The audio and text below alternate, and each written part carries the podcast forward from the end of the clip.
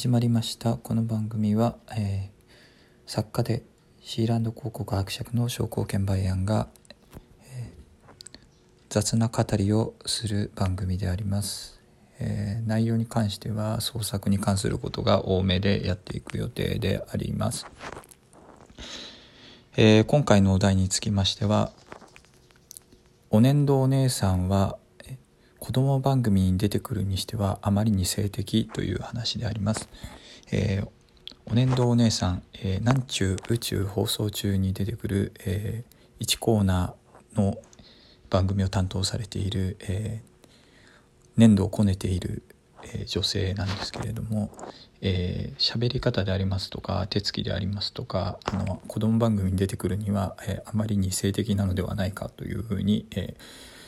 普段から、えー、思っております、えー、もともとお年度アイドルみたいなところから始まったんですけれども、えー、アイドルっていうくくりであった時にはなんか微妙なキャラ立ちだったと思うんですけどなんか妙齢の女性になってお年度お姉さんっていうなんか謎の年齢不詳の人になってから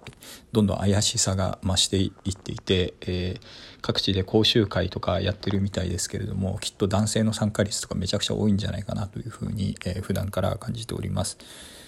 えー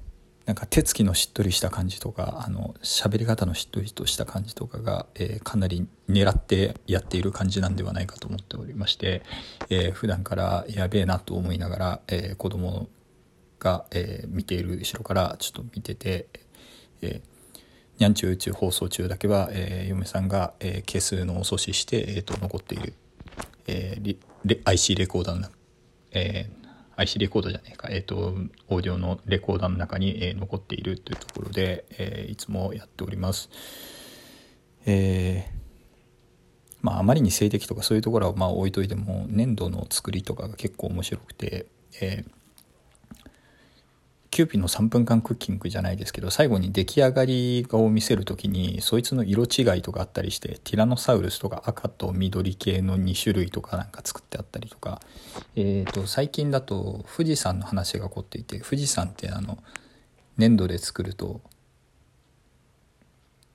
普通の山の形にしがちですけれどもお年度お姉さんあの富士山の写真を作る前に、えっと、しげしげと眺めているにあたってあの富士山手前側にでかい穴あるよねみたいな話でそのでかい穴を再現するみたいな細かいところまでやっていたのが、えー、お年度お千円さんなかなかすごいなというところで、えー、ございます。えー、その他にも、えー、他のものでもかなり凝っている、えものが結構あって、え粘土の方を見るのでも、えーと、なかなか発見があるのではないかというところで普通に粘土を作ると,、えーと、気が付かないようなところもありますというところで、えー、あと竹の高い造形物を作る時にはなんか直立するようにかなり、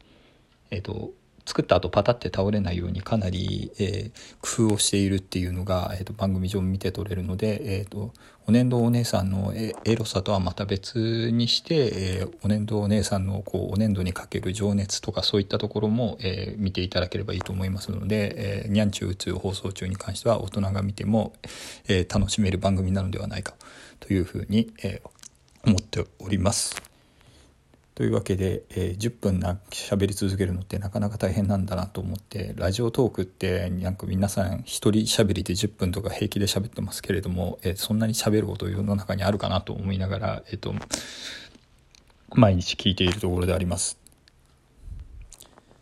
えっ、ー、と子供番組については子供番組に出てくるさすがに子役とかには何も思いませんけれども、えっと、子供番組に出てくるお姉さんとかそういったところには、えっと、一定数以上の大人のファンとかがすごいついてると思うんですけれども、えっと、お年度お姉さんは別格ですというところで今回の話を終わらせていただきたいと思います。えー、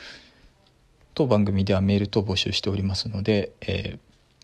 ー、気軽にメールと送っていただきたいのとあとネギと叩いていただいたりプレプレゼントというかあのギフトのアイコンで送っていただきたりすれば、えっ、ー、と私が、えー、喜びますのでよろしくお願いいたします。